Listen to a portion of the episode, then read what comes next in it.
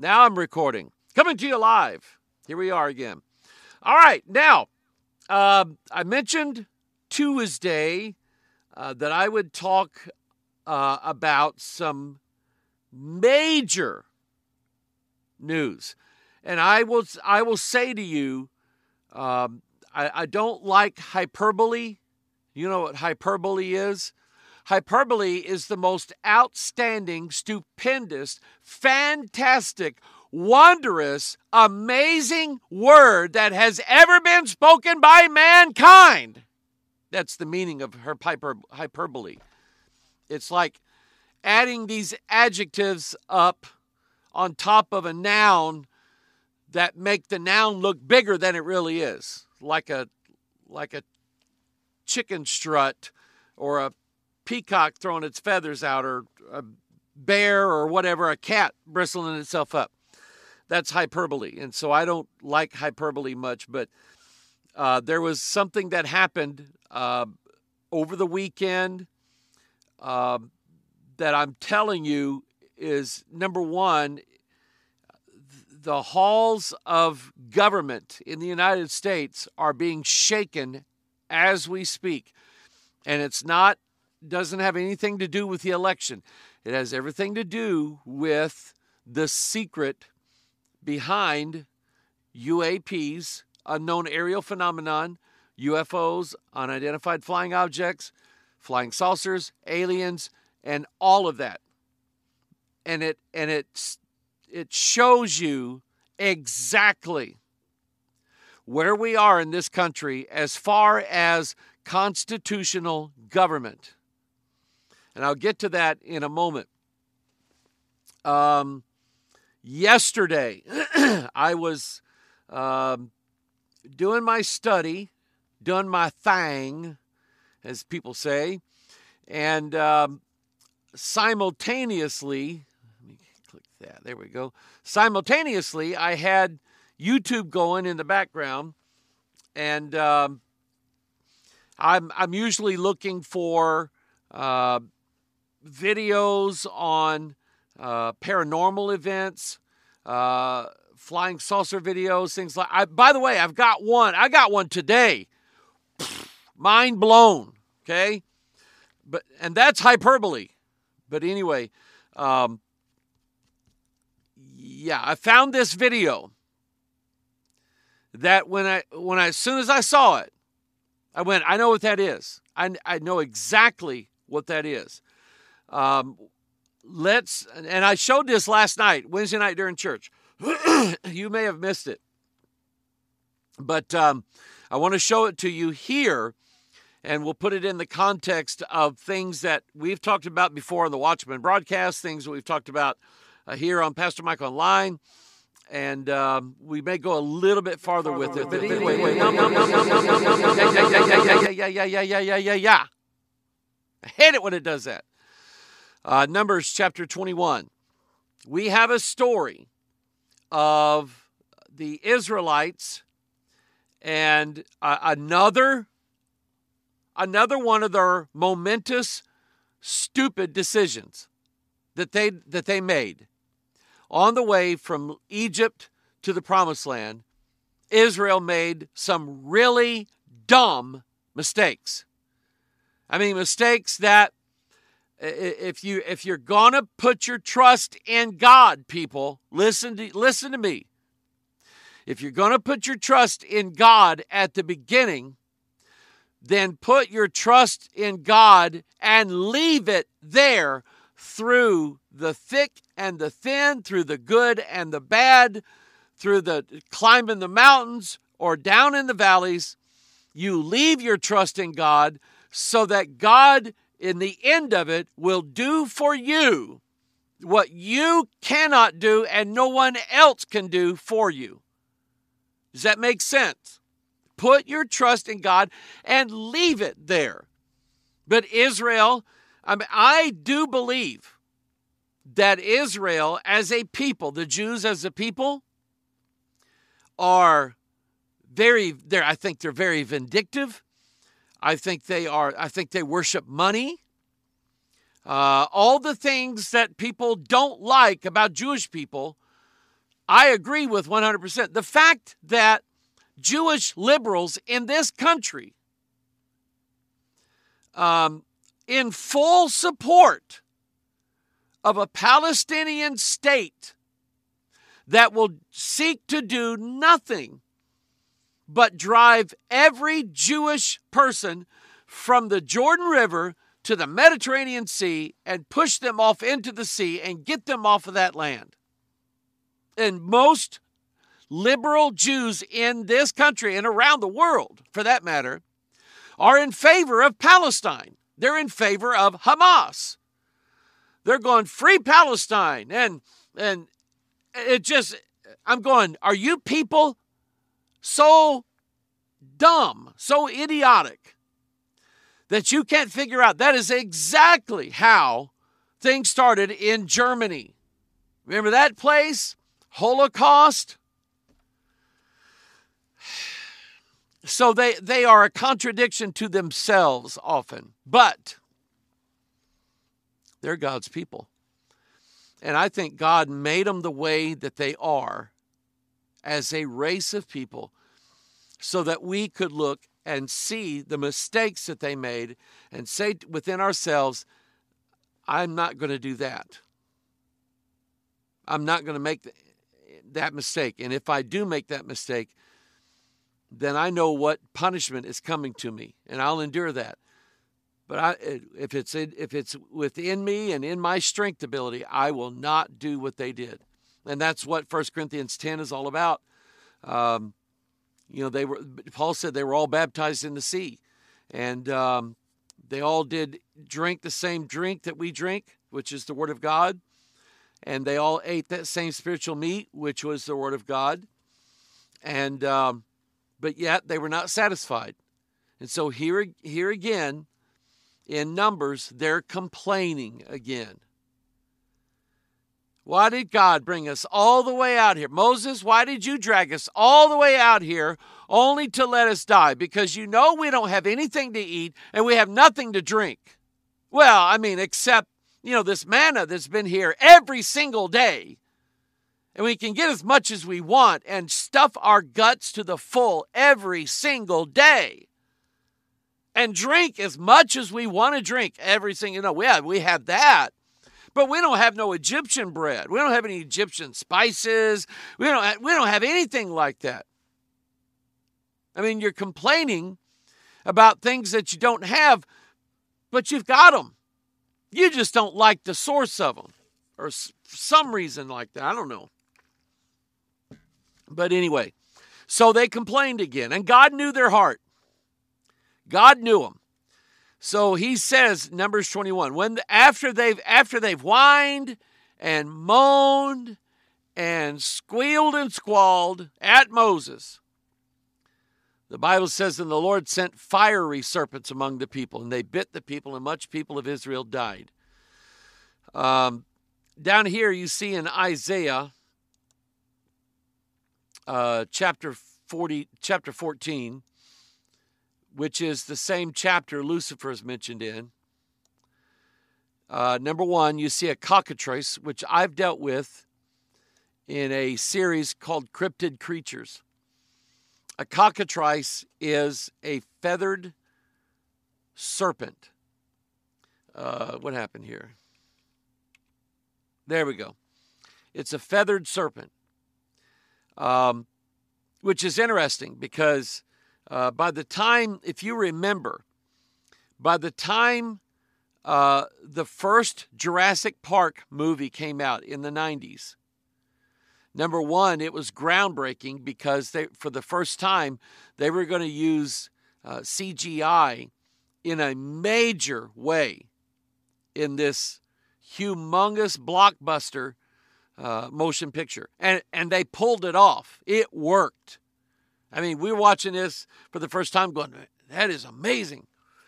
Uh, but anyway, uh, by the time Jurassic Park came around, the, the scientists who dig up, the archaeologists who dig up bones and so on, dinosaur bones, and they, they, they now had shifted a theory that the dinosaurs were more related to the birds than they were to other reptile species. Now, I don't know how true that is or not. I just know that here we have the Bible. And this if if you think the Bible is a book of mythology, you're wrong. You're very wrong. Yeah, well, you know, the Bible mentions uh, uh, um, um, now I drew a blank. Uh, the uni- unicorns. Bible mentions unicorns. Yeah, and there was there was a Siberian unicorn called Elasmotherium sibericum. I can't, re- I can't believe I remembered that. The Siberian unicorn, and it was massive. This beast, probably as big as an elephant, with one great big gigantic horn coming out of his head, and you don't want to get in its way ever. And God actually compared his strength to that of a unicorn. Now, if unicorns didn't exist, God just made a comparison with a myth, which is not God. Peter said, We've not used cunningly devised fables when we made known unto you the gospel. And so it's not made up stuff, it's real stuff. And so you have a cockatrice here that is a it is a serpent with some form of feathery material, more than likely, I'm going to say on its head um, to represent a crown. Um, but anyway, out of the serpent's root shall come forth a cockatrice. And this would be a, a feathered serpent, Quetzalcoatl, the main number one god of the Aztecs in ancient early Mexico worshiped the the the Aztecs there they worshiped Quetzalcoatl and his name literally means feathered or plumed serpent. And they had depictions of him all over the place. Even on the uh, uh, the pyramid at uh, Chicken Pizza, uh, Chichen Itza. Yeah, that's what I meant to say. Uh, he's depicted there as a feathered serpent, Quetzalcoatl. And by the way, he dies on a cross, something like this, which enabled the Catholic priest to go, hmm, I bet we could turn, we're going to save their souls. How so, uh, Father, Father uh, Ronaldo? Well, first thing we're going to do is going to get rid of all their idols and say that's evil. Okay. What are we going to do next? Well, the second thing we're going to do is give them new idols. What's the difference? Ours are right. Ours are the right idols. So they basically just turn these people over from worshiping one group of idols to another one.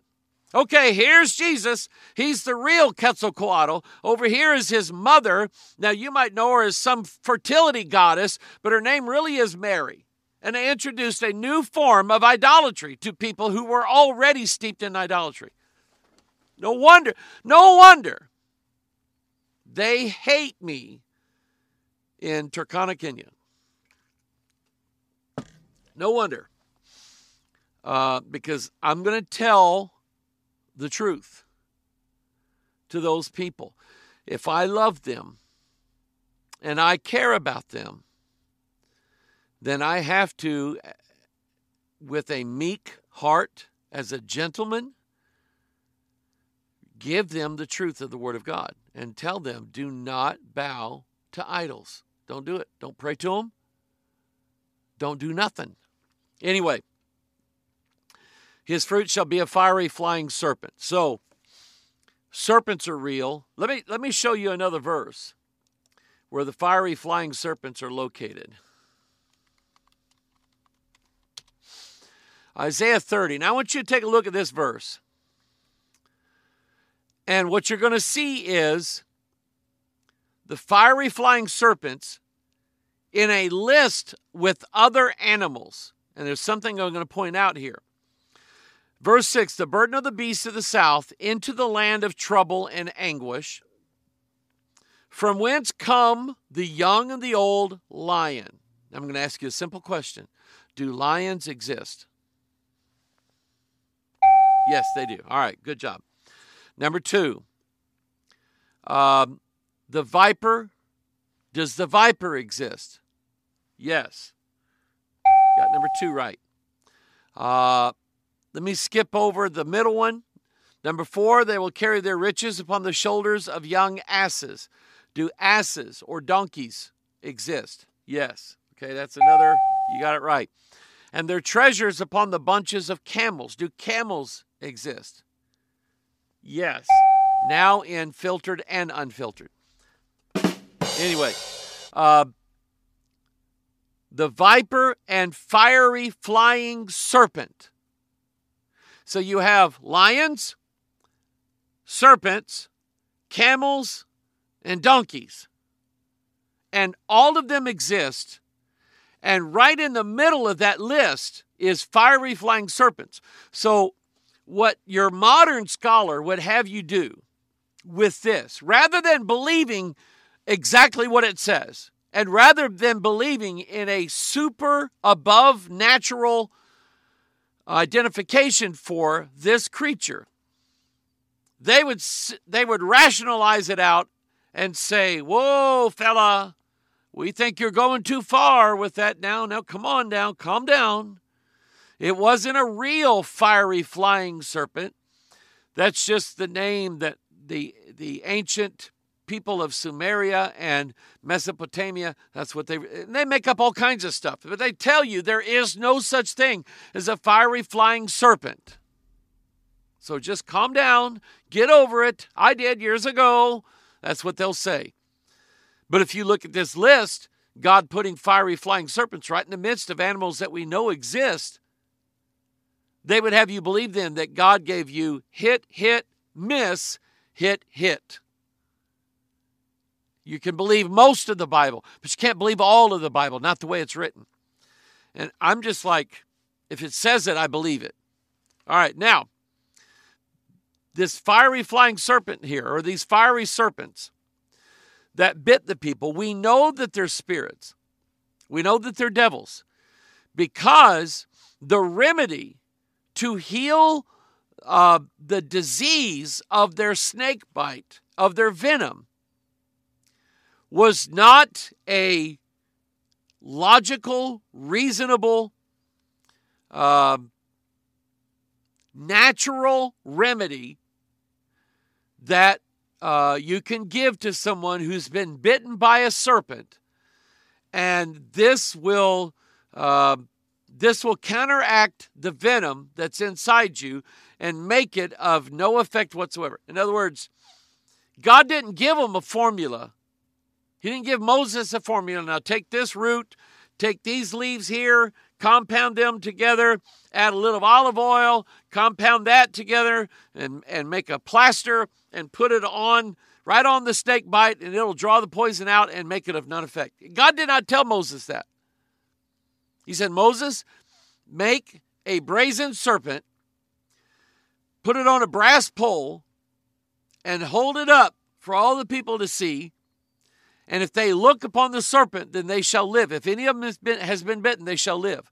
And lo and behold, everybody that looked lived. They escaped death even after being bit by the serpent. It was, and I would say that it was like it would be as if they had never been bitten to begin with. And why would I say that? It's because that's how God is taking care of my sin. It's as if I, it's as if I'd never done it before. All right, now, uh, do these exist? Fiery, flying serpents. Do they exist? Did they exist at one time in a natural form? I think possibly, yeah. Um, we know we know bulls are real.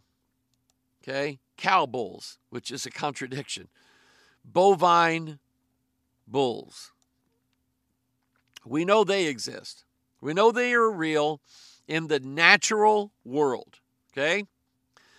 But could bulls exist in the spiritual world as spirits? Well, let's think about it for a minute.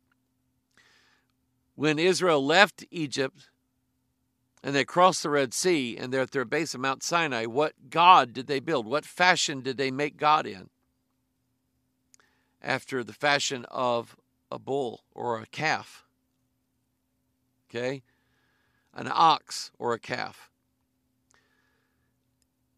And uh, so that was, to them, that was their God. Uh, when uh, Jeroboam, when he took over the 10 northern tribes after Solomon's death, Rehoboam kept the, uh, the land to the south and the tribes of the south.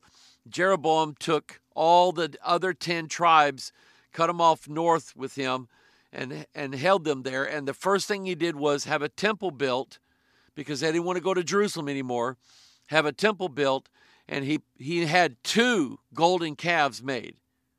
Okay, he's he says, I'm not going to commit the sins of my father. I'm going way beyond that. So he made two of them. And so what he was doing was, I think the Bible's telling us these are spirit beings. And check out Psalm 22. We know that Psalm 22 is a reference to Christ on the cross. My God, my God, why hast thou forsaken me? Those are the exact words Jesus spoke from the cross. He says uh, uh, down here, he said, uh, let's see, where is it? Yeah, um, they pierced my hands and feet. I may tell all my bones. They they look and stare upon me. They part my garments among them, cast lots upon my vesture. So here we have the cross uh, being prophesied of. And we have this phrase back here Many bulls have compassed me. Strong bulls of Bashan have beset me round. They gaped upon me with their mouths as a ravening and roaring lion. So we have bulls now that have surrounded Christ. And yet we have no mention of that in the Gospels or in the New Testament. What was the meaning? Why didn't why didn't somebody, one of the Roman guards or something like that, say, Hey, you Jews, why don't you get these bulls back in the pen? They're disrupting our crucifixion. So get get over there and get them and knock this stuff off. We got it. We got people dying up here. They didn't do that because they didn't see them, but they were there. And I know they were there because Psalm 22 says they were there. Without a doubt, they were there. What form? They were spirits. And they compassed, they circled Jesus had him trapped and could be saying, like, you're not going anywhere. If you dare get off that cross, we're going to push you right back on it. Jesus wasn't coming down anyway. All right, now, fiery flying serpents. I have mentioned this graphic before. This is Dr. Steven Greer's group called a CE5, Close Encounters of the Fifth Kind. A fifth kind close encounter is when um, it's human initiated contact. Uh, all of these people get around together and they try various cell phone numbers, and some of them are ham radio experts and they're trying various ham signals to see if they can hear and talk to the aliens via ham radio or cell. I made all of that up.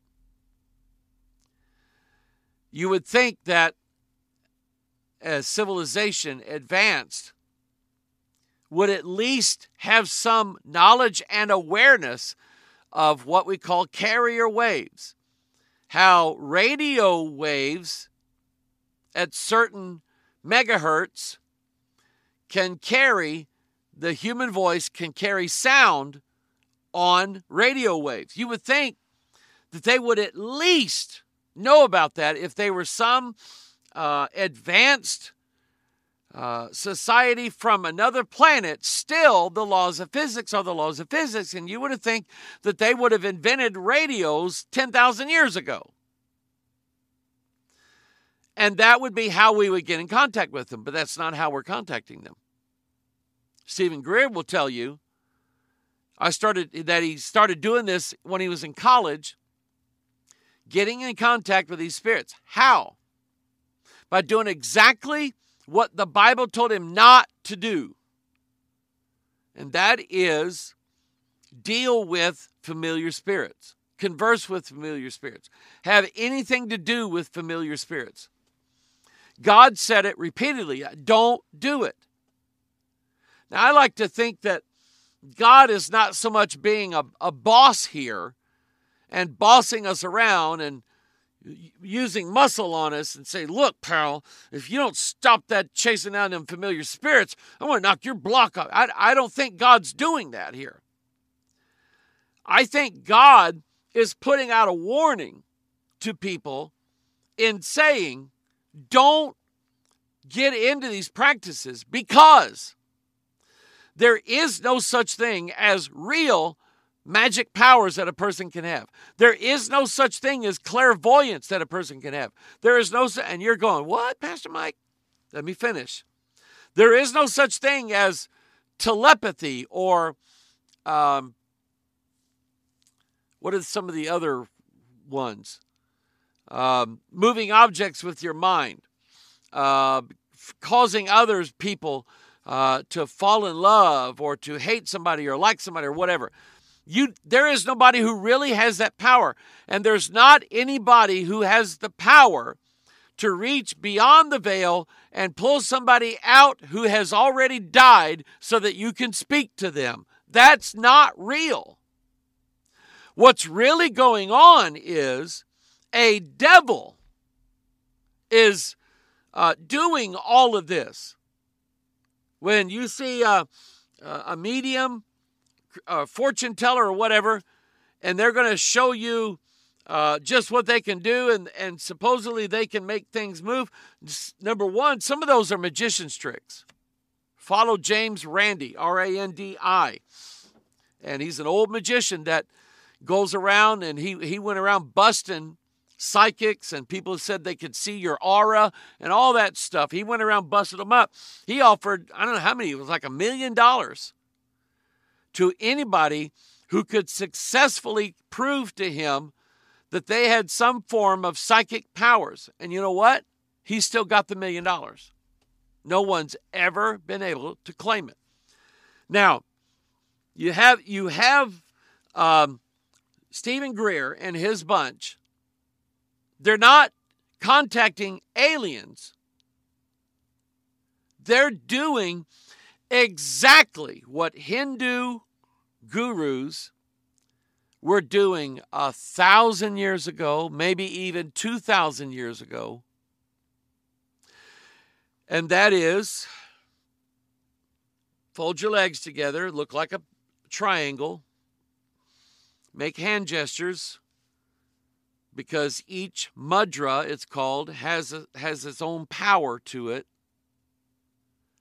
And supposedly, when you make certain hand gestures, that increases the power of what you're trying to get. Um, you, you can use different mudras.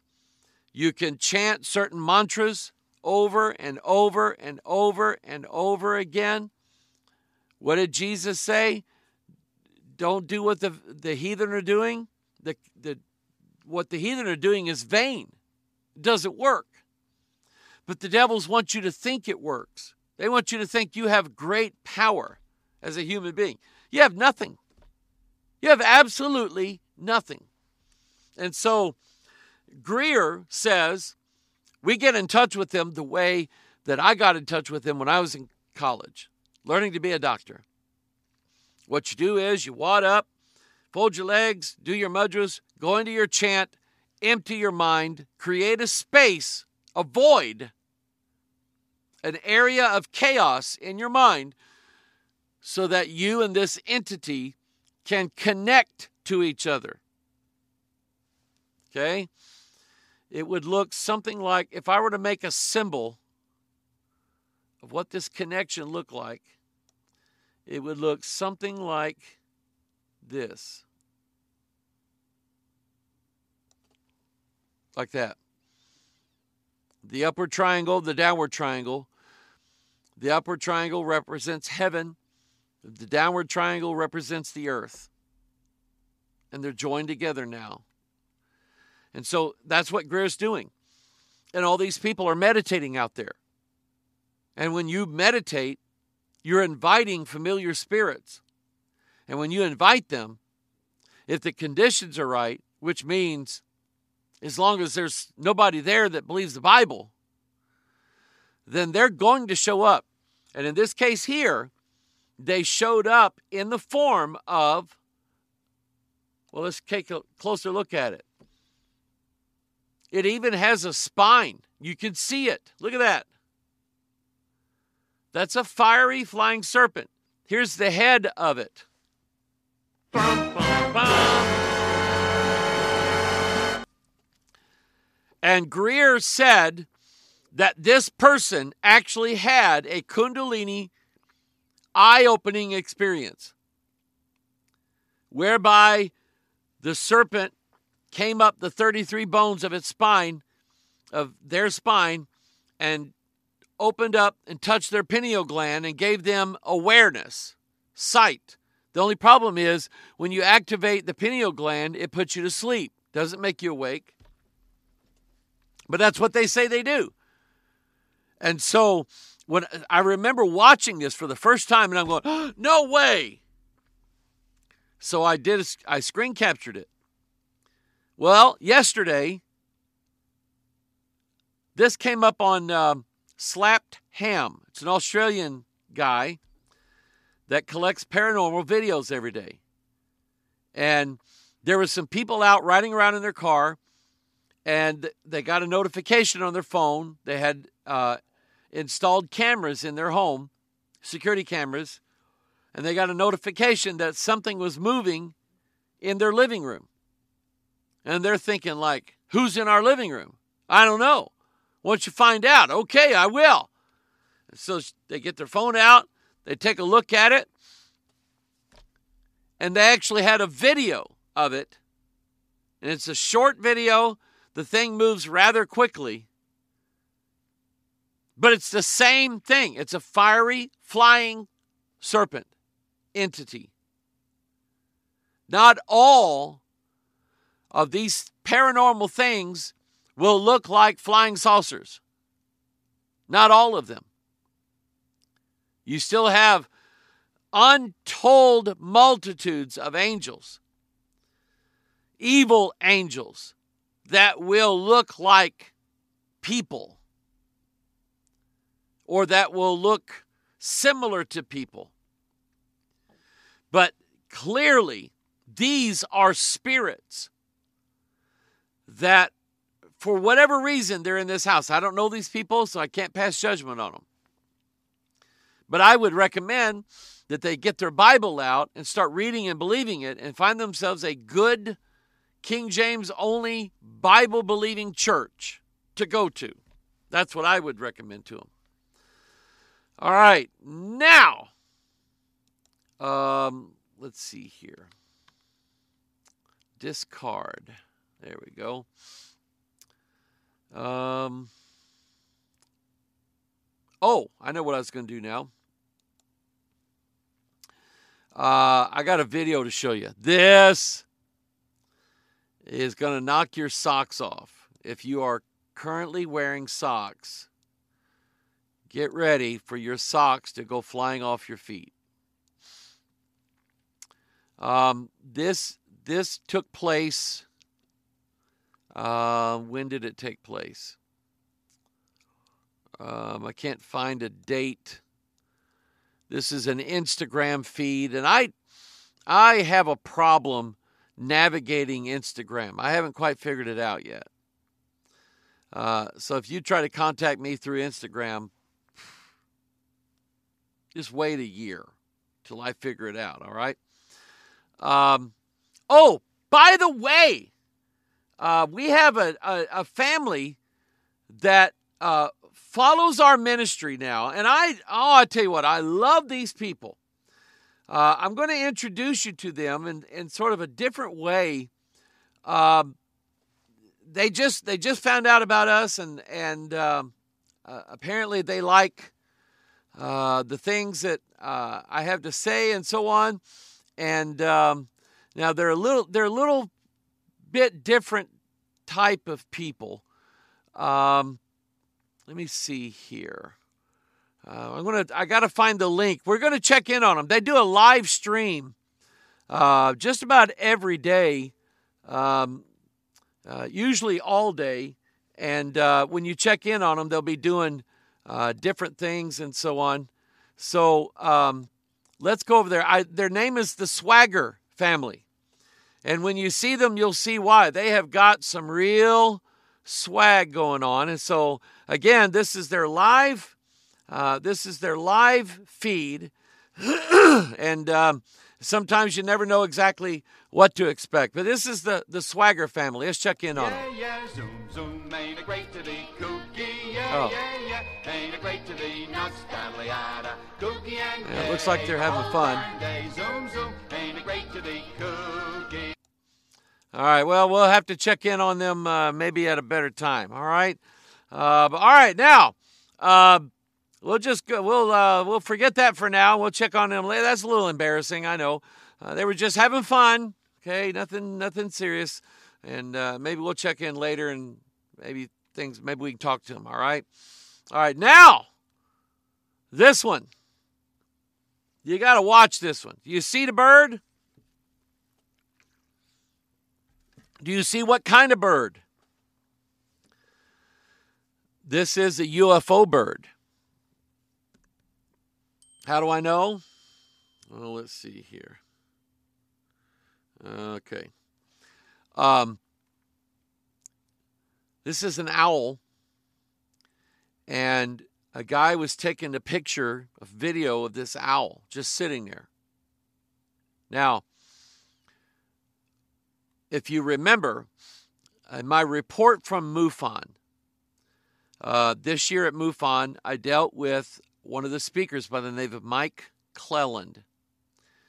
And they call him the owl guy. And it's because he started noticing that uh, every time he or other people were about to have some sort of close encounter, that oftentimes an owl will show up there as a harbinger or an announcer of, okay, the aliens are coming, get ready. Um, this is actually, I believe, in the scripture. Now, we'll cover that in a minute too. But I want you to watch this video. A guy's just taking a video of, um, I'm going to leave the sound muted because I don't know what people are. Sometimes they, they leave curse words on there.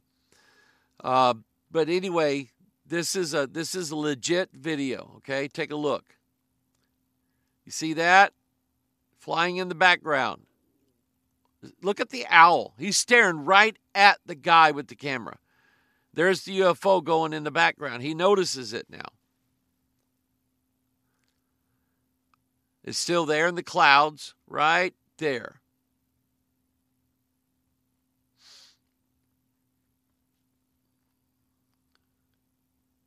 There it is. It's not a comet. It's not a uh, meteorite that's barreling through our atmosphere. Ah, the atmosphere. Ah. Um, it is it is a an unidentified object. We don't know what it is. But it doesn't appear to have any wings, doesn't appear to have any uh, jet condensation. Uh, contrails, they're called, not chemtrails. Um, and I'm going to get in trouble for that one. I know I am. Um, yeah, there it is still flying off. That's got to be going pretty fast, apparently. Um, the, I think the video is going to cycle around again. But it was the presence of that owl that I think stood out. Like I say, I think this guy is uh, there. It is. It's still there. Um, and apparently he thinks the UFO's still around too. Boy, it's gotta be, it's gotta be making uh, two or three thousand miles an hour. Gotta be at least that. And he, it was moving pretty fast. There it is again. Again, the owl's looking right at this guy, and all of a sudden, this is not this is not a video where a guy is videoing a UFO. This is a video where a guy is videoing a an owl and it just looks out of place. Number one, it's broad daylight. Uh, number two, you would think that by now, having been up all night, this owl would be somewhere in a dark place getting some shut eye. But he's not. He comes out here, lands here for this guy. This guy gets whatever his phone or his camera out and begins to film this owl, and a, and a UFO comes right across in the screen. Um, there it is. Boom. There it is, right there. And the, I'm going to cycle back through this again. Watch the owl's head. Here's the owl. Here's the UFO.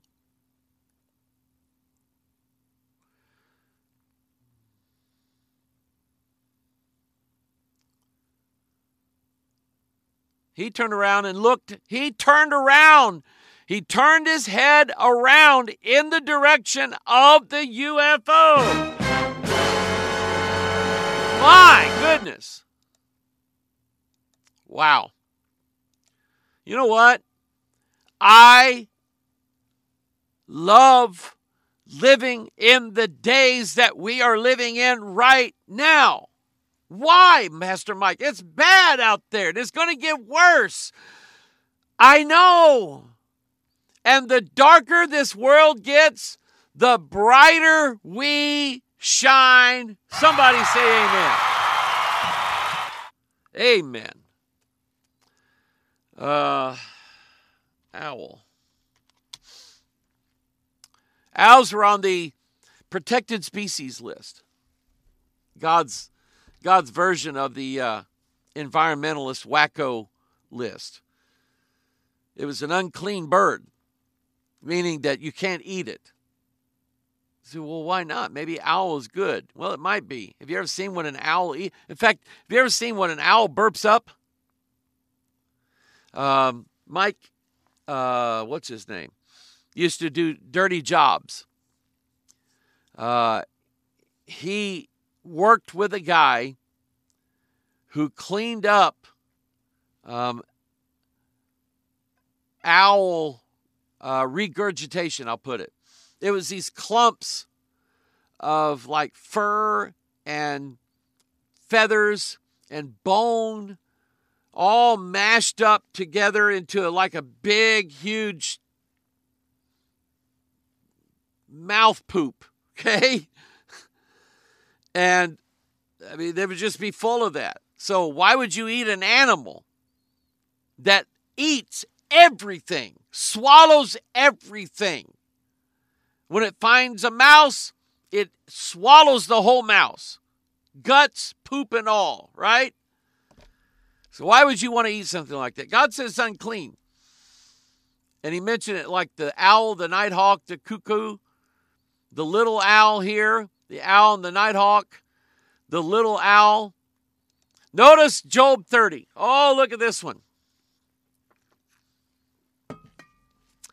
Um, let's back it up a little bit. Verse 25 Did not I weep for him that was in trouble? Was not my soul grieved for the poor? When I looked for good, then evil came unto me. And when I waited for light, there came darkness. My bowels boiled and rested not. The days of affliction prevented me. I went mourning without the sun. Uh, people, if, if, if you ever find yourself in a place of spiritual darkness, there is only one solution for you, and that is it is turn the light on. Turn the light on. It'll be the hardest thing you do. I I promise you. I've had days where I mean I just felt like I needed to read the Bible. And every time I'd start, phone would ring, text message would come in. People called up. One of my girls, hey, a dad, uh, so and so's on the phone. They want to talk to you. Okay. And I just, you end up going, what's the use? So I'm telling you, it may be the hardest thing you do, but do it. Uh, I went morning without the sun. I stood up and I cried in the congregation. I am a brother. Look at this. I'm a brother to dragons. Those are your reptilian, what the world calls reptilian aliens. We know them as the dragons of the Bible. And just to just to verify what I believe, uh, the young man that called me that attended our um, our UFO conference in Lafayette, uh, just a few miles away from um, uh, Purdue University there in Indiana. And this young man came and he, no, he came to MUFON. That's what it was. He came to MUFON and, and either Lisa or Olivia gave him uh, DVDs and he watched them. And there were some of them that he really liked, some of them he didn't, but he had changed his opinion of God. And so uh, the question that he asked me was, um, why do I say that all the aliens are bad? Which is a good question, and it deserves an answer. And um, so I didn't. I I had to think while I talked about it, but finally it dawned on me in Revelation 12. There's a war going on, and there's there's no doubt of who is on whose side. The, the dragon and his angels fought. And Michael and the two thirds of an endless number, I love that. Two thirds of an endless number fought in heaven over custody of heaven. And the devil loses. So he gets cast to the earth and all of his angels are cast out with him. So the question of can there be good dragons? Not really. Not the way not not from what I see in the scriptures. Dragons and this is this is what got me started on this. I for some reason I wanted to study dragons because I felt like you know maybe there's some wisdom there in knowing what these dragons are and you know, why are they, what happens when they get together? Where do they live? And out of that came the study where dragons live. And I tell people if you don't want dragons in your life, quit making a nest for them. It's that simple. If you don't want dragons, let's say your dragons, um, Let's say your dragons are always got methamphetamine with them. And so every time they get around you, you know that they have meth in their pocket. You know they've got extra. So what do you do? You ask them for meth. And they'll give it to you. I've never I've never seen a full-blown drug addict pocket full of drugs who said to somebody, Look, listen, I can see you're in bad shape. You can't handle the drugs the way I do. I'm not giving you any. Come on, I'll give you a hundred bucks. Yeah, okay, I'll do it. I've never seen anybody not give drugs to somebody who needed drugs. Okay, and I'm talking about drug addicts. But anyway, let's say that these dragons all have methamphetamine, or they have they have heroin, uh, or they have people are people are purposely.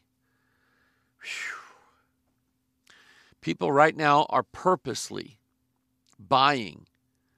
Um, what's the drug? Got went blank. Um, it's what they give you right after surgery, and it knocks pain right out of the ballpark. Um, oh my goodness. Why did why am I not thinking of this? It's right there on the tip of my tongue. But anyway, uh, somebody will text me in a second. But anyway, um, there are people who are purposely buying that drug. One lady uh, saw her YouTube video. She was sentenced to prison because she was giving her baby this drug. There was a couple in the St. Louis area several years ago. They got tired of the baby crying all the time. And so they what they did was they took a little bit of heroin, they rub it on the baby's lips. And lo and behold, the baby died. Can you imagine that? How in the world did that happen? We don't know. We didn't do anything wrong. Uh, anyway, um, I'm a brother to dragons. All dragons are evil. They're just evil. Why? Because they love to stay in places where there's death. They are all in fact here, let me let me show it to you. In fact, they'll do it like this.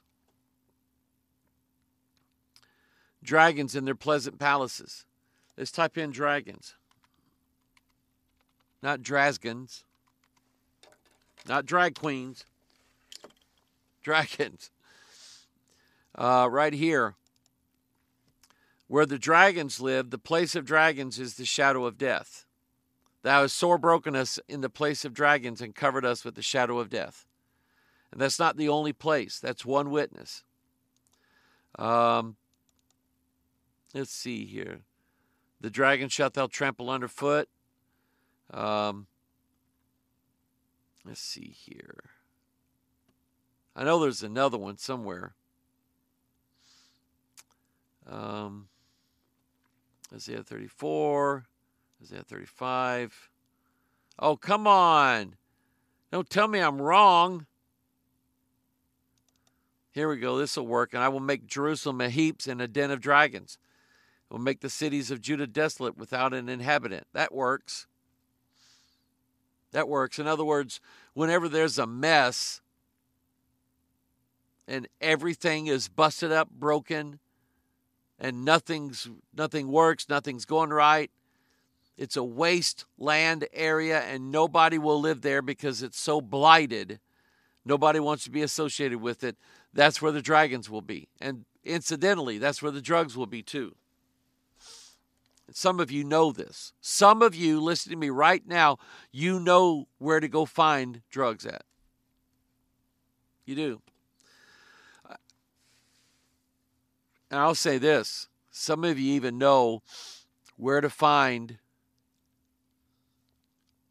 images, juvenile images. Some of you know where to find them. Okay? Uh, you got you got pulled into something that you need to get out of. That's a shadow of death. It's a den of dragons. And they don't let go of people easily. They don't. Uh, let's see here. A den of dragons, same thing here. Um, here we go. There's another one. Hazor shall be a dwelling for dragons and a desolation forever. There shall no man abide there, nor any son of man dwell in it. There's a there's a clue to you. The son of man will not dwell in a place where the dragons do live. You can't have them both, people. You can't have them both. All right, back to owls. Another one here. Um, that's Isaiah 13. Owls shall dwell there, and satyrs shall dance there. I talked about that Tuesday. Um, go take a look at it. Um, you know what? You know what I'm going to do? Um, I have just just because I like uh, for people to see the Patterson Gimlin film Um, let's see here, right here. Uh, the Patterson Gimlin film, I think, is without a doubt the most compelling evidence that there is currently for the existence of a bipedal, which means they walk on two feet, um, a bipedal um, hominid means it's sort of humanoid in its appearance, but it is a beast. It has the face of a man. That's what gets people and freaks them out. Is it looks like there's a face looking back at them. So let me put that up on the screen for you. This is uh, someone took the time to uh, to slow the Patterson Gimlin fin down. Let me do this. Let me back it up to the beginning. This is what's known as Patty. Now, very quickly, Patty, here is her, I think it's called a sagittal crest. If you were to look at her skull, she would have like a like a mohawk uh, uh, made of bone tissue right down the center of her skull. Gorillas have it. And it's what gives gorillas that big lump of fat and skin and hair up there uh, and makes them look bigger. Okay? It doesn't really serve a purpose, it just makes them look bigger. All right? Um, why am I losing my feed again? Hello? All right. Anyway, to those of you who are still watching and we'll watch it in the recording. So this is Patty here, and you will see here in a, in a little bit, she has um, a clearly defined, I'm going to have to use phrases, a clearly defined rear end crack. Okay? This is not uh, this is not a monkey suit. It's not a gorilla suit. It's not.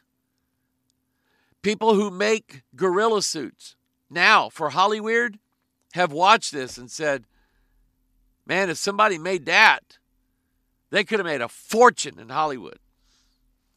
Because this actually is so form fitting to the person wearing it that it doesn't droop and flop the way an overblown suit would, would do. This actually shows muscle movements underneath the skin. And I just have to say this this is not her left hand protruding out here. This is a female Sasquatch. Okay? Uh, so now we'll hit play. Um, Roger Patterson and Bob Gimlin, they were uh, taking a mil, uh, I think it's an eight millimeter camera out into the forest near Bluff Creek, California, and uh, it's a national forest area, and they were going to make a documentary on looking for Bigfoot. And so there's a lot of what's called B roll on this film that it shows where one of them is holding the camera and the other one is got a pack horse and he's leading a pack mule or a donkey or something like that behind it, riding through the woods, you know, going over logs and going through the creek and this and that and the other. He's shooting a lot of secondary B roll films so that somebody narrating the film has some gives you something to look at while he's doing the narrating. All of a sudden the horses stop and they start rearing up because they saw Patty just up the creek a ways, crouched down and apparently getting a drink of water. When Patty saw the horses, she got up and turned and started walking off. Roger Patterson, who I believe was holding the camera at that time, jumped down off of his horse which is why for the first couple seconds or so, the film is almost useless because Patterson is bouncing up and down. He's trying to put himself in a position where he can see this creature in full view. And he gets to a point to where he settles down a little bit, but now with modern uh, computer technology that has the ability to uh, take a, piece of film where it's all bouncy and jumpy and make it even. Okay, clearing up the uh, um, the bounciness and so on, which is something that Hollywood didn't even have for years. Now we can do it on home computers. So here's the famous look. She's about, she's turning her head. She's about to look. There it is.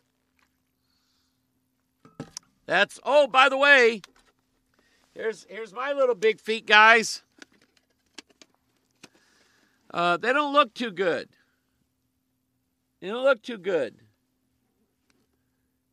He looks like he's, uh, looks like he's been out all night. Okay? Maybe they just don't like each other's smell. I don't know. They just don't look good. Okay? So, anyway, here's the famous image right there of Patty, her arms out, and you can clearly see right here two protuberances. Um, and if your child comes up to you and says, Mommy, what's a protuberance? Good luck. Um, anyway, I'll hit play here. Here's another one. And uh, she's going to start turning her head again. There she goes. Now, he's moving, obviously. You can see the, the blurriness in the camera. Um, there it is, starting all over again. You can clearly see her backbone. I mean, look at that. You can clearly see where her spine is. That that was not known to be done with a gorilla suit even in Hollywood in the mid 60s. I think this is around 1965, 66 maybe. They didn't have a, a suit like this in Hollywood. And understand Suits like this don't just come out of a machine. People have to take and poke hairs of various animals into these suits one at a time. And that's why they cost so much.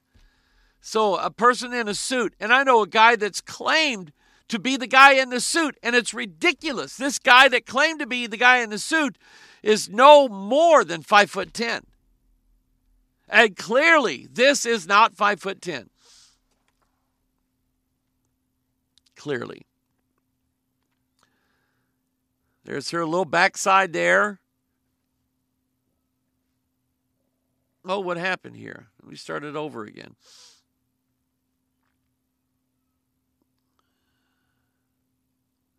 You can see her backbone. Uh, still, even now, you can see her backbone. Starting the, the footage all over again. There was, I have footage, I think, of maybe, yeah, I know I've got more than that. Hang on a second. Let me play this. Find Bigfoot. The Patterson. Oh, yeah, this is the one I was talking about. That's image stabilization at, at work right there. You can see how Roger Patterson is trying to move around to get a good view of Patty. I got to move on here in a minute. I wanted you to see okay, this is the video where you're going to see Patty's crack, her backside cheeks, okay? Uh, this is basically a footage or a, a, picture taken of where uh, she was walking. You can see how big she is. This is pretty big. Uh, let me skip it forward a little bit. Here we go. Notice the feet. Nobody walks like that. You don't walk like that. You don't. Um, you walk, you never lift your foot up at a 90. Look at the angle of this. This is a 90 degree angle right here. And this is typical of what people have seen who have who have seen uh, or had a Sasquatch sighting or a wild man or a Yowie. But no one picks their feet up like this on purpose. It's hard to do. I've tried it. It's hard to do. But her skeletal structure is different. Her center of gravity is different. Allows her to do this. She even walks backwards very well, too, by the way. Now, notice here, right there, you can see it. That's not a costume. If it is, it's the most uncomfortable costume ever made.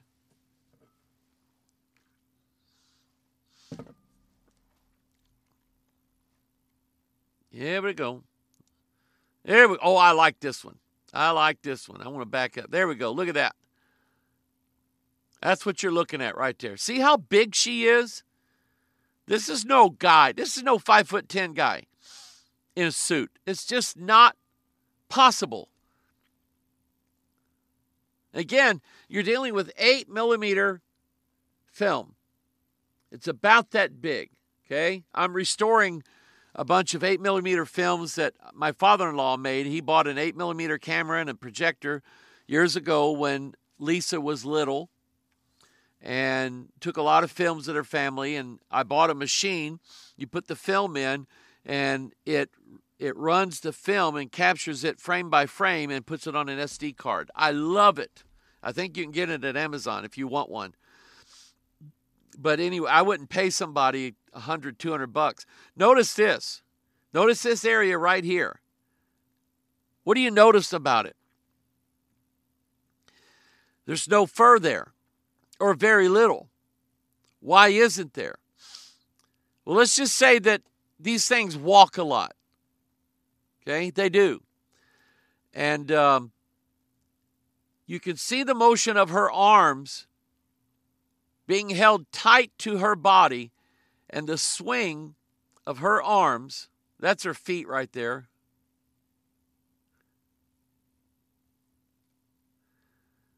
But her arms held closely to her body and it rubs the hair off. Okay?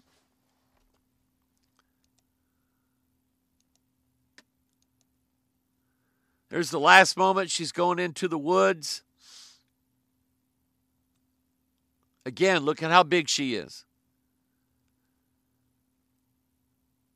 This is, as I said, probably the best, without a doubt, the best overall footage of the Sasquatch. Uh, Professor Jeff Meldrum, University of Idaho, has been collecting uh, Bigfoot footprints for years. And he's a tenured professor. I think he's head of that department. And um, you know, he's like I say, he's gotten a lot of flack from his colleagues, but he shows them on the footprints. Look, this is not a, a piece of uh, wood. This is not a mechanical device. This is nothing else. This is a, uh, a hominid creature, bipedal uh, hominid creature um, with characteristics of both human and ape together. Hence the word sair or satyr or whatever you want. Um, all right, now, meanwhile, back at the ranch, uh, you know what? I know what we can do. Let's check in one more time on um, on our Swagger family and see uh, if they're if they're ready to uh, if they're ready to be interviewed. I, I would like to interview them, and let me find the link again, and um, Let's see if they're uh, let's see if they're going to be available. Hang on a second. Put it there. Okay, here we are. Uh, the link's coming up now. And we'll hit this and we'll hit that. And oh, there they are again.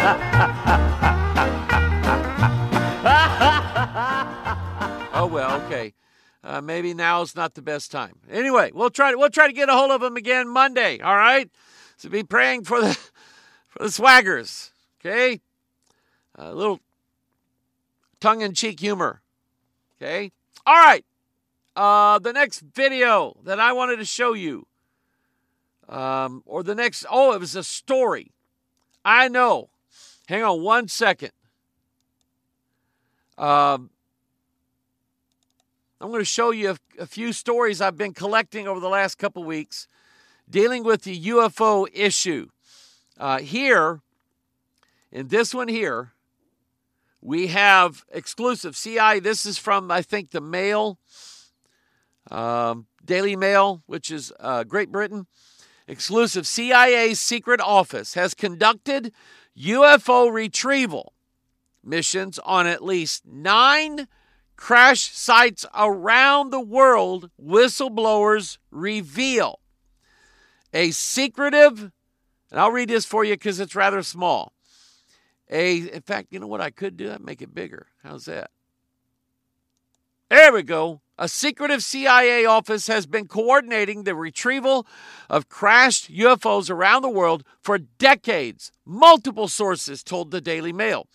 One source said that at least nine apparent non human craft have been recovered by the U.S. government, some wrecked from a crash, and two completely intact.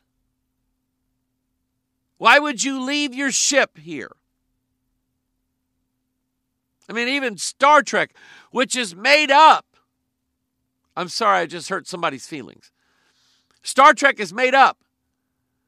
But they made up what's called the Prime Directive, which means that the uh, Starfleet cannot, the United Federation of Planets, cannot interfere with any civilization's uh, advancement or evolution before they learn how to travel with a warp drive. Okay? That's all made up, but it's a good rule. You don't want to mess with a culture who's not ready for interplanetary travel. But here you have two perfectly intact vehicles. They were not crashed. And if they were not crashed, why were they left here? Oil change? Carburetor? Uh, three sources briefed on those alleged top secret operations told Daily Mail that the Office of Global Access a wing of the Central Intelligence Agency's Science and Technology Directorate has played a central role since 2003 in orchestrating the collection of what could be alien spacecraft. Okay, pictures of these guys. Uh, let me make that bigger as well so you can read it.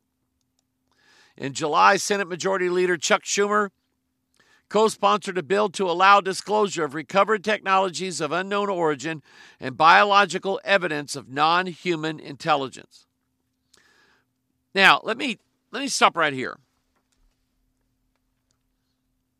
You have um, ranking Democrats. By that I mean they've been reelected a few times. Okay? And they uh, they have more power, let's say, than an incumbent congressman, someone who just got elected for the first time and they're green as grass.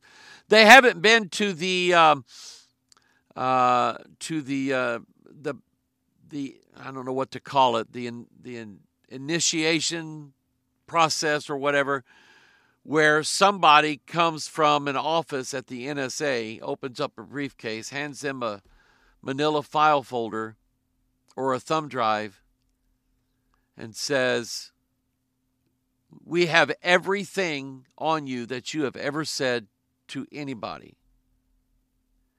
If we wanted to bring you down or blackmail you, we could and we would be good at it. You would never recover because we know everything that you do. Now, for the most part, we're going to leave you alone. But on things that are important to the security of this country, we are going to uh, make sure that you play ball our way by our rules and not your own and not anybody else's. I I do. I think that happens. I think that happens to uh, Supreme Court members. I can't prove it, but I think it happens. I think once people get in office, elected office, they get uh, shackles of iron clapped on them and they can't escape. And they have to play the game exactly the way they're told to play it. So, what's interesting is that you have a lot of Democrat leaders. Bill Clinton wanted to do it. Jimmy Carter wanted to do it. Hillary promised that when if she when when she got in the Oval Office that she was going to open up all the secret files on UFOs. Well, lo and behold, she didn't win. Imagine that.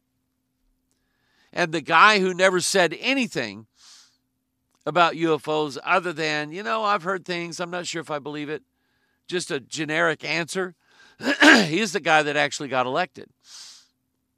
Okay? You can, I mean, that's a fact. You know, is it true or not? I don't know.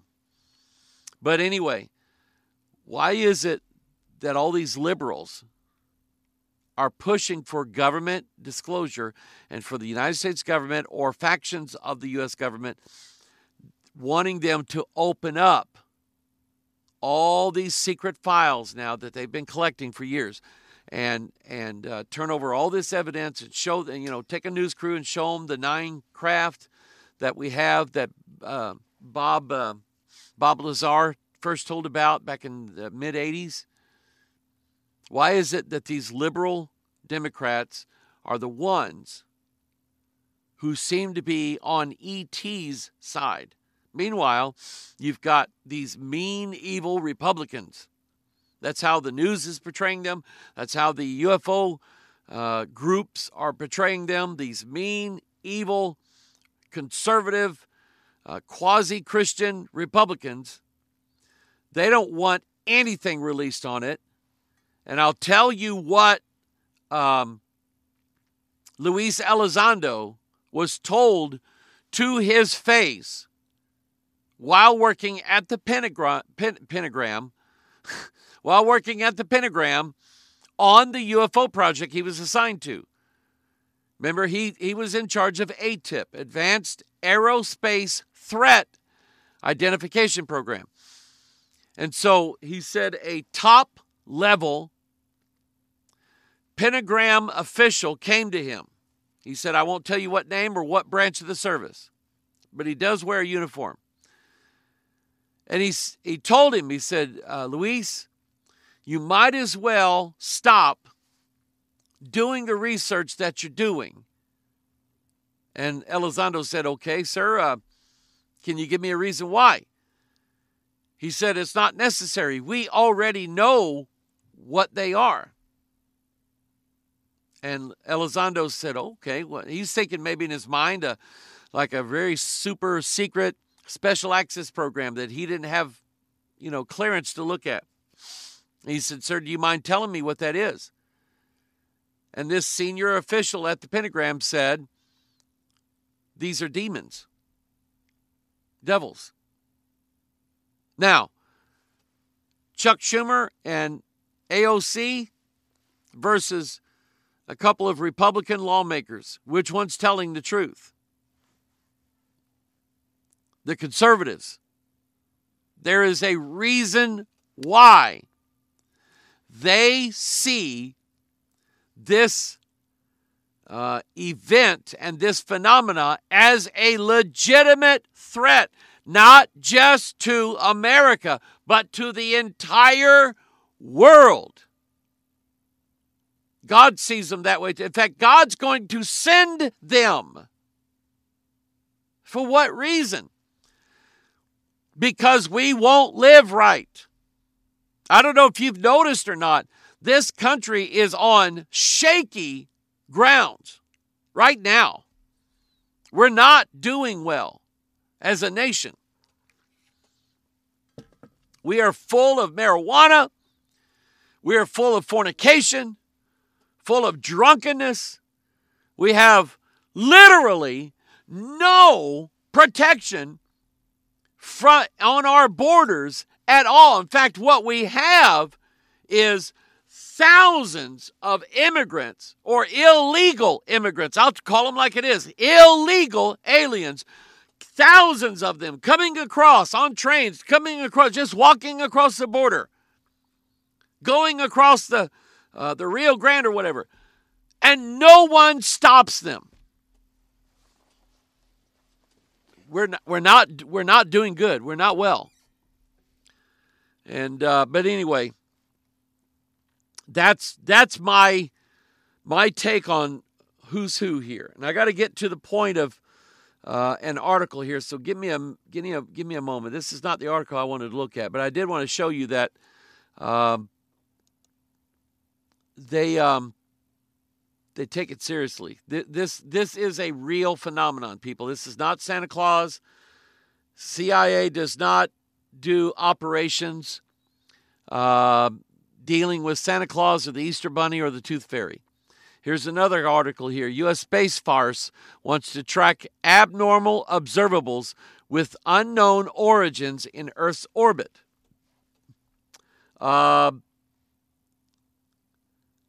let me pull up a, a picture for you, and uh, you can study this. It's called the Black Knight Satellite. There we go. Now some of these some of these images are CGI. I I get that, okay? But some of them are not. This one is a real in fact that I guess it has its own Wikipedia. That's a real image. Apparently, apparently, there has been a satellite that's been flying around and orbiting our planet for quite a while. Um, I don't, I'm not going to say a whole lot more about it now, but uh, here's here's another. It's a little okay. This is like a video of it, a very quick one. And okay, that's not it. But anyway, look up the Black Knight satellite thing. I wouldn't look it up on Wikipedia. They'll just tell you that it's bunk, there's nothing to it, move on. And yet you have now a, a branch of the United States government, not MUFON, not uh, the Trailer Park Five, who get together once a month and talk about the UFO things that they saw. We're talking about a a military branch of the United States that wants to track what amount to orbiting UFOs that are orbiting our planet as we speak right now. Um, but that's not the story I wanted to get you. Hang on one second. Where is it? Well, I thought I had it I thought I had it saved. Hang on. I have it on my phone. Or maybe I don't. All right, let me just let me just tell it to you. I'll just say it. I'll just say it out loud. How's that? While I put uh no, not that. Not that. Not that. Um, I know I'm wasting a lot of your time. I apologize. Um, I had PowerPoint opened up here. Okay, I think this might be it. Uh, yeah, I'll start there. That's good. All right. Over the weekend, if you remember, I talked about a uh, congressional hearing where they invited uh, David Grush, um, and a couple other uh, Navy pilots, our top gun pilots, the best in the world at what they do, um, that followed a giant 30 foot long tic tac over the Pacific Ocean uh, and found out that, um, let's see here. All right, anyway, um, I lost my lost my track. Uh, anyway, uh, there was a congressional hearing, and you had all these congressmen, Republican and Democrat, and they were asking Grush and these other guys, David Fravor and so on, uh, these questions, and they were good questions. Uh, Grush wanted to get into a skiff, which is a a, a, uh, a special room where there's no technology in it whatsoever. There's no recording devices anywhere. You leave your cell phones, your your your your watch, your wallet, everything. They close you in that room. There's no internet access in that room, nothing. It's where people can go and talk in complete silence and privacy. Um, but anyway, uh, Grush wanted that. Congress was denied this. Congress is not supposed to be denied anything. They're Congress. They are the legitimate power of the United States of America. Over the weekend, uh, this this group s- sponsored a bill before Congress that number one, it would allow Congress access to some of the more sensitive information that the CIA, the NSA, or any other group functioning inside the walls and halls of American government that would force them to release information to Congress. Okay? That bill would do this. It would also set up a civilian um, panel that would review certain UFO information that could be brought out to light and that was not of a sensitive nature.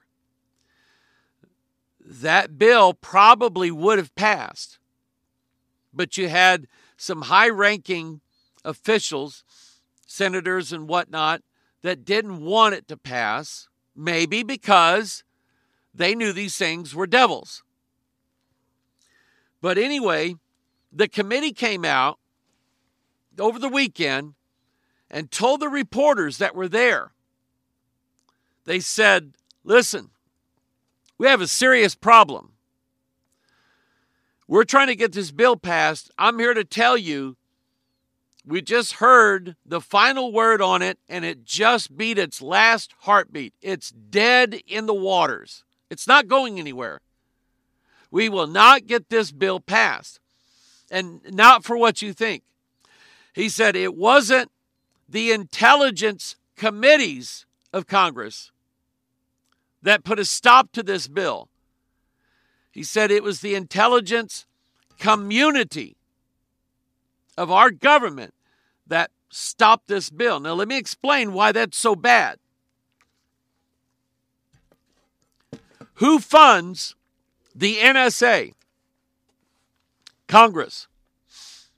Who approves the appointments to certain um, uh, certain branches of the government? Congress.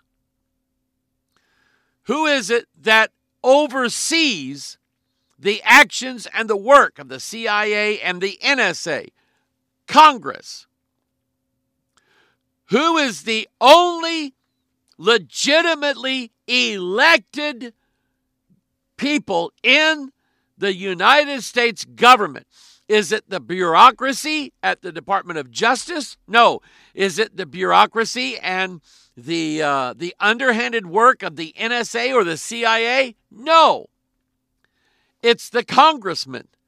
They were elected by the people and for the people to go and represent what we want represented from our district and our state.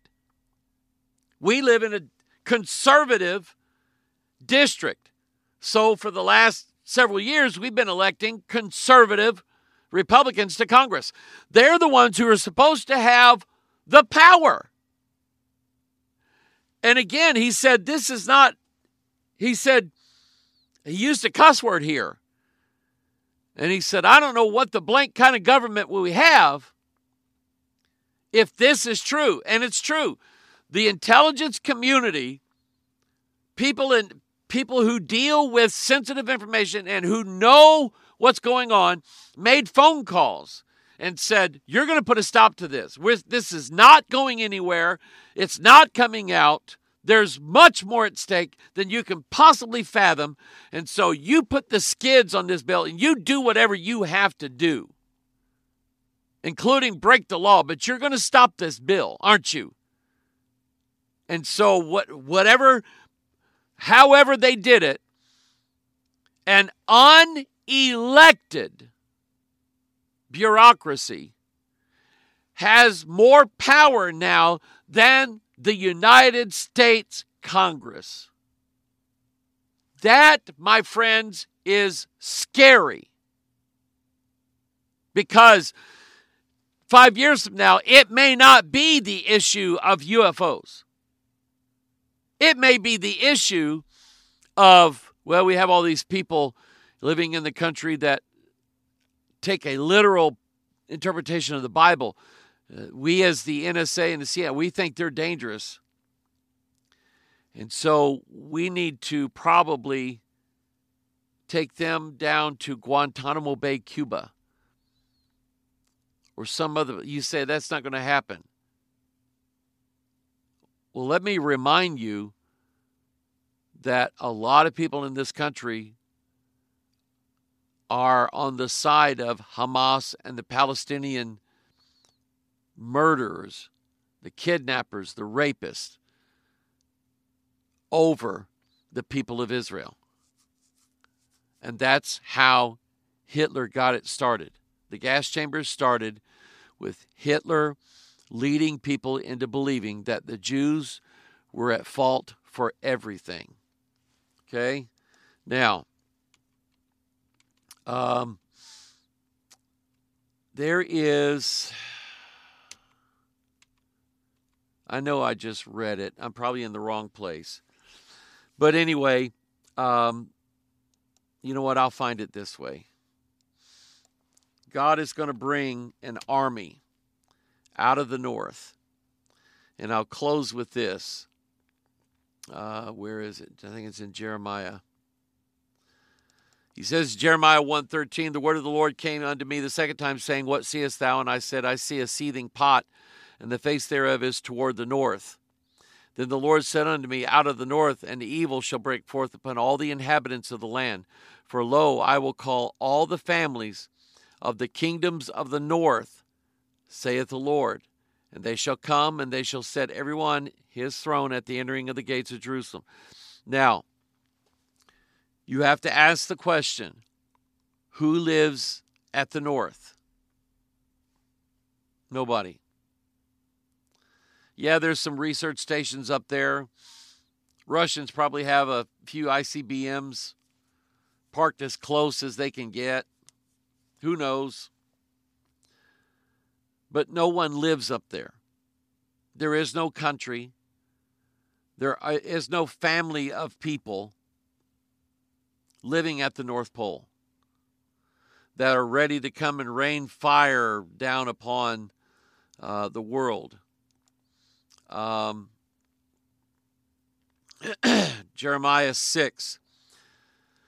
O ye children of Benjamin, gather yourselves to flee out of the midst of Jerusalem, and blow the trumpet in Tekoa, and set up a sign of fire in Beth Hakkerem, for evil appeareth out of the north, and great destruction. I have likened the daughter of Zion to a comely and delicate woman. But pay attention to that. Here he says it again. Thus saith the Lord, Behold, a people, a people cometh from the north country. Is it Canada? Siberia? Where, what is that? And a great nation shall be raised from the sides of the earth. The sides, the outsides. They shall lay hold on bow and spear. Now, if this prophecy has not yet been fulfilled, This is going to be the dumbest army in the world to show up against the military might of China, Russia, and the United States with bows and spears.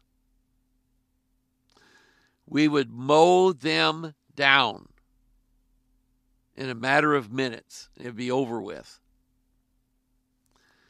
Um, and so let me keep reading this. They shall lay hold on bow and spear, and they are cruel and have no mercy. You know what that means? They're they're a beast people. Their voice roareth like the sea, and they ride upon horses. Again, if an army showed up to fight America carrying bows and spears, riding on horses, we would win.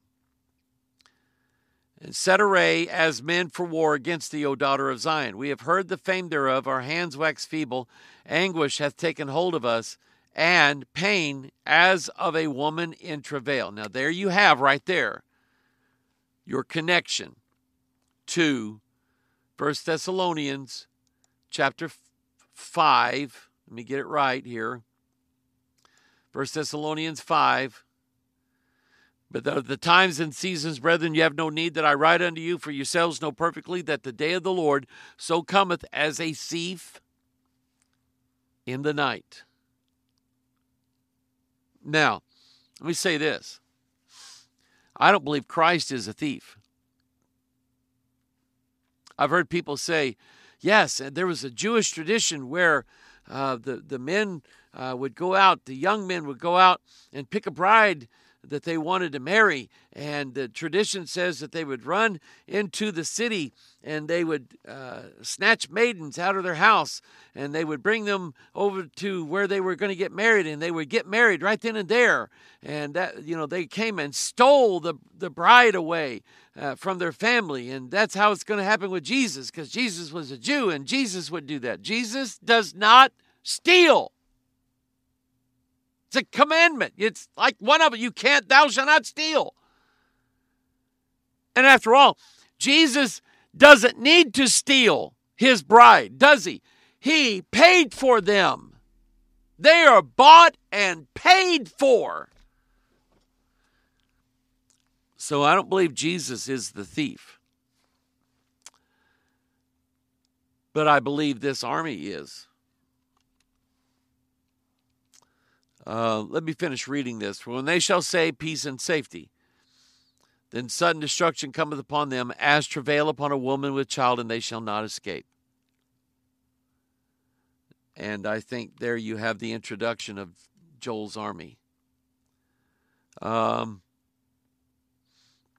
let's see here. Where was I going to look? He said he would come on them as a thief. The day of the Lord will come as a thief in the night. But look at 1 Peter 4:15, but let none of you suffer as a murderer or as a thief. So I don't get it. But ye brethren are not in darkness that that day should overtake you as a thief. The day is going to take overtake people as a thief. Christ is not the thief. He doesn't need to be. Um, oh, I don't know where I was wanting to look. Um, oh, yeah, I do now. That's what it was. Thank you, Lord. This is Joel's army. They shall run to and fro in the city, and they shall run upon the wall, and they shall climb up upon the houses, and they shall enter in at the windows like a thief. And my friends, my brothers and sisters, believe it or not, um, that's how a lot of alien abductions take place. They're carried, literally carried through the window, and I mean through the window,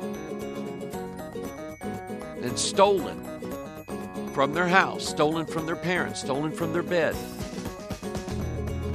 The thieves are the ones who take people against their will.